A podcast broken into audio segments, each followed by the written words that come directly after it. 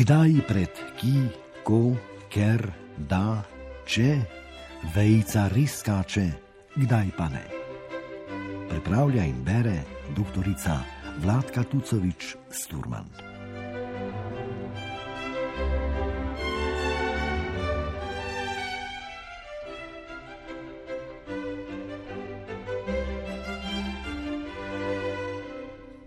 V novem nizu oddaje Jezikovni kotiček na Radio Trst A se bomo nekoliko podrobneje posvetili ločilom. Zato smo ga poimenovali Ločila, majhna znamenja velikega pomena. V prispevke, ki jih boste slišali, bom skušala priliti izkušnje, ki sem si jih nabrala z dolgoletnim jezikovnim pregledovanjem zelo različnih besedil. Od diplomskih nalog in znanstvenih člankov, prek društvenih glasil in otroške revije do romanov in kratke proze. Dodala pa bom tudi pedagoške izkušnje, ki si jih nabiram kot visokošolska učiteljica oziroma profesorica na oddelku za slovenistiko Koperske fakultete za humanistične študije Univerze na Primorskem. Tam študentom pomagam, da usvojijo pravopis in se naučijo lektoriranja. Nekateri poslušalci pa me mogoče poznate že po jezikovnici, jezikovni rubriki, ki jo vsaka dva tedna že polna tri leta ustvarjam za tednik Novi glas. Zdaj me lahko končno tudi slišite, ne le berete. Zato vas prosim, da ste prizanesljivi do mojih, kdaj pa kdaj malce preveč štajersko obarvanih samoglasnikov. V radijskih kotičkih nas bo zanimala torej tista pravopisna plat jezika, ki se ukvarja s postavljanjem pravilne vejce in brisanjem napačne in odvečne. Naučili se bomo razlikovati med črticama, ki se imenujeta vezaj in pomišljaj, in imate v besedilih vsak svojo vlogo.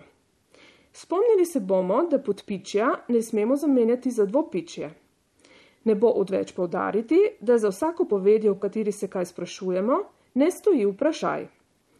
Osvežili si bomo spomin, da pred tremi pikami ustavimo presledek, ne pa tudi vejce. In čisto na koncu se bomo srečali še s piko, najosnovnejšim ločilom, ki smo se ga naučili med začetnim opismenjevanjem, pa nam vendarle še tu in tam dela preglavice. Tudi vejca sodi k takim osnovnim ločilom.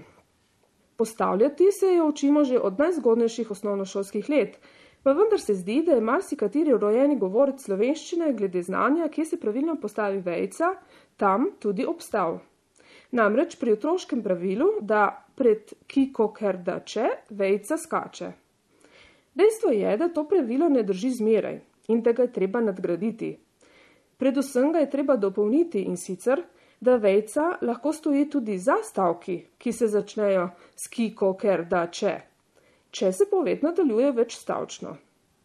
Predvsem pa enkrat za vselej že na začetku upravimo z nekim nenapisanim pravilom, da vejco postavljamo po posluhu in tam, kjer med branjem naredimo premor.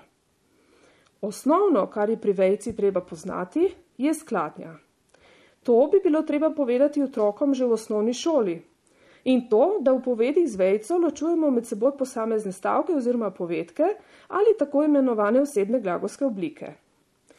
Problem je, če posameznik ne loči glagola od samostalnika in ima za osebno glagolsko obliko tudi glagolnike, kot naprimer besede pozdravljanje, govorjenje in razumevanje. Ti samostalniki besedotvorno res izhajajo iz glagolov pozdravljati, govoriti in razumeti, niso pa povedki. A tako besedno vrsto neznanja je že drug problem, ki se ga mogoče lotimo kdaj drugič. Danes se posvetimo manjkajočim vejcam, predvsem tistim, na katere uporabniki pogosto pozabijo, ko zaključujejo vrinjeni stavek. Pojdimo po vrsti. Razmislimo o postavitvi vejc v naslednji večstavčni povedi. Otroci, ki jedo veliko sadja in zelenjave, so zdravi. Naleteli smo na veznik ki, ob katerem večini slovencev zasveti lučka za vejco. Saj vemo, a bomo kljub temu še enkrat ponovili, da pred kiko, ker da če, vejca skače. Vprašanje pa je, ali je vejca pred ki edina vejca v tej povedi. Velik odstotek vprašanih govorcev bi na to vprašanje odgovoril pritrdilno. Vendar to ne drži.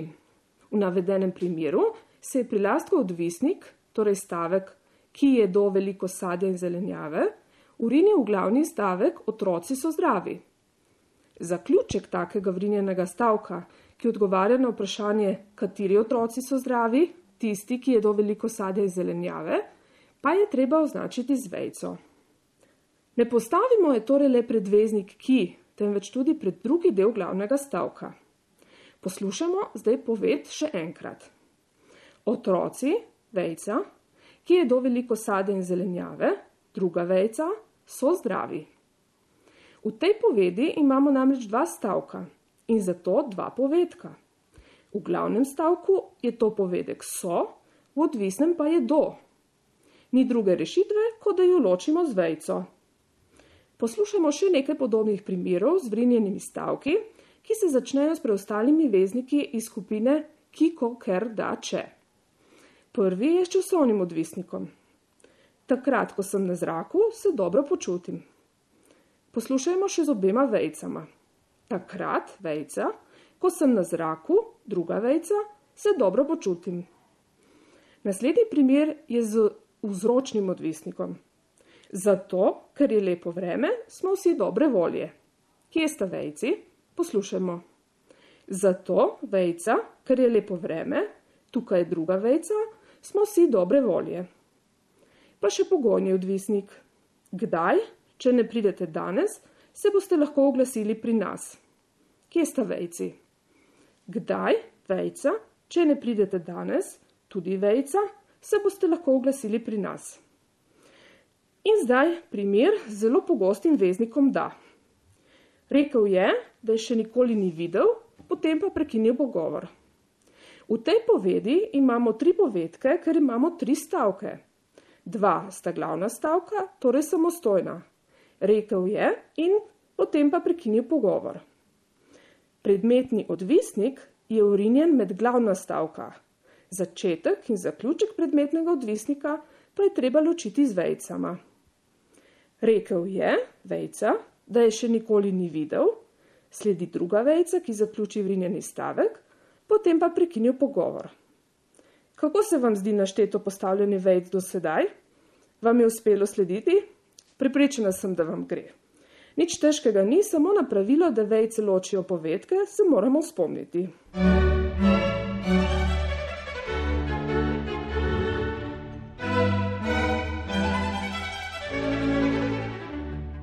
Uvodoma sem omenila še, kako ne drži povsem, da vejca vedno stoji pred navedenimi vezniki kiko, ker, da, če. Čeprav smo se pravkar ukvarjali s povedmi, v katerih je vejca pred temi vezniki stala, Poslušamo zdaj še povedi, ker pa za njo ni prostora. Prva poved. Ob cesti stoji hiša, ki ima rože na oknih in ki jo obdaja lep vrt. Pa druga z veznikom ko. Takrat, ko sem na zraku in ko se intenzivno sprehajam, se dobro počutim. Ste opazili podobnost med pravkar prebranima povedma? Naj ponovim. Ki ima rože na oknih in ki obdaja lep vrt. Pa še druga ko sem na zraku in ko se intenzivno sprehajam. V obeh povedih imamo veznik in, ki stoji pred veznikoma ki in ko, ko sta v povedi na drugem mestu. Zakaj gre v teh primerih? Med obema odvisnima stavkoma stoji veznik in, ki nakazuje njun enakovredni, priredni odnos. Hiša ima torej rože na oknih in obdajajo lep vrt. Čeprav sta oba stavka odvisna stavka, ker je glavni stavek ob cesti stoji hiša, se vejca postavi izključno pred prvi veznik ki, pred drugega pa ne. Poslušamo primer, ko se pred drugi veznik, ki pa ni isti kot prvi, postavi vejca. Ob cesti stoji hiša, ki ima rože na oknih, ko še ni zime. Kje stoji ta vejci? Poslušamo še enkrat. Ob cesti stoji hiša, vejca, ki ima rože na oknih, druga vejca, ko še ni zime. Zakaj pred ko treba postaviti vejco? Ker nam ta odvisni stavek, ki se začenja s ko, odgovarja na drugo vprašanje kot prvi, ki se začenja s ki. Spet podimo po vrsti.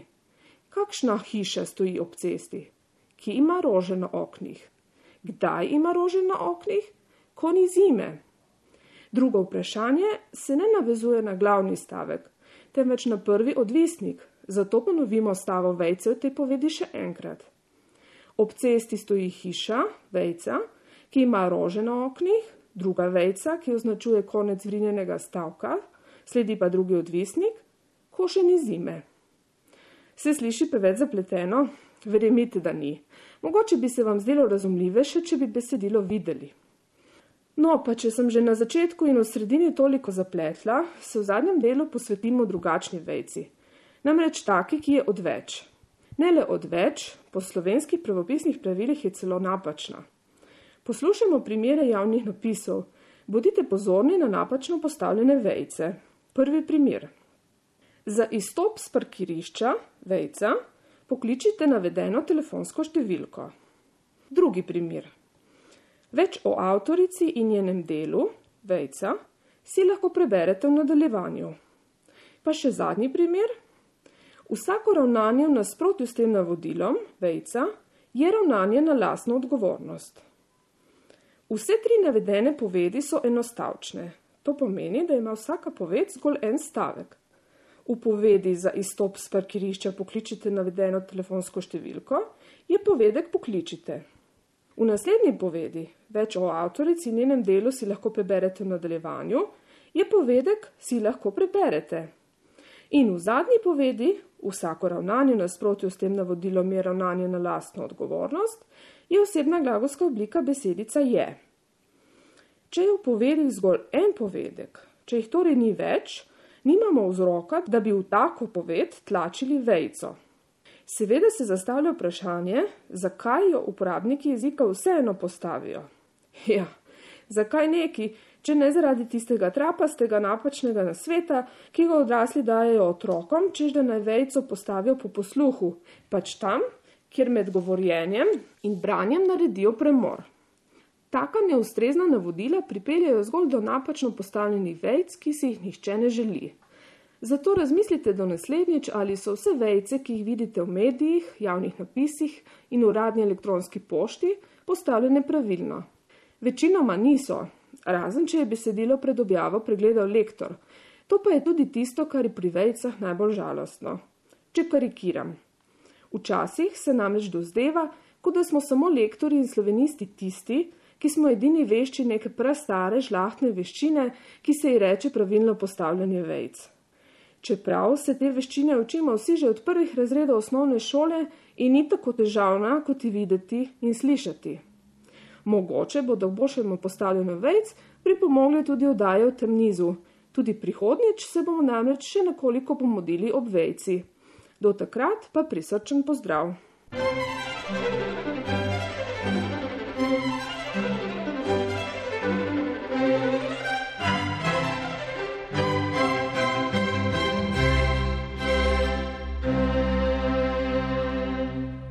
Na sporedu je bil jezikovni kotiček, ki ga pripravlja dr. Vladka Tucovič Sturman, profesorica z oddelka za slovenistiko Fakultete za humanistične študije Univerze na Primorskem v Kopru. Uredništvo Lucija Tavčar.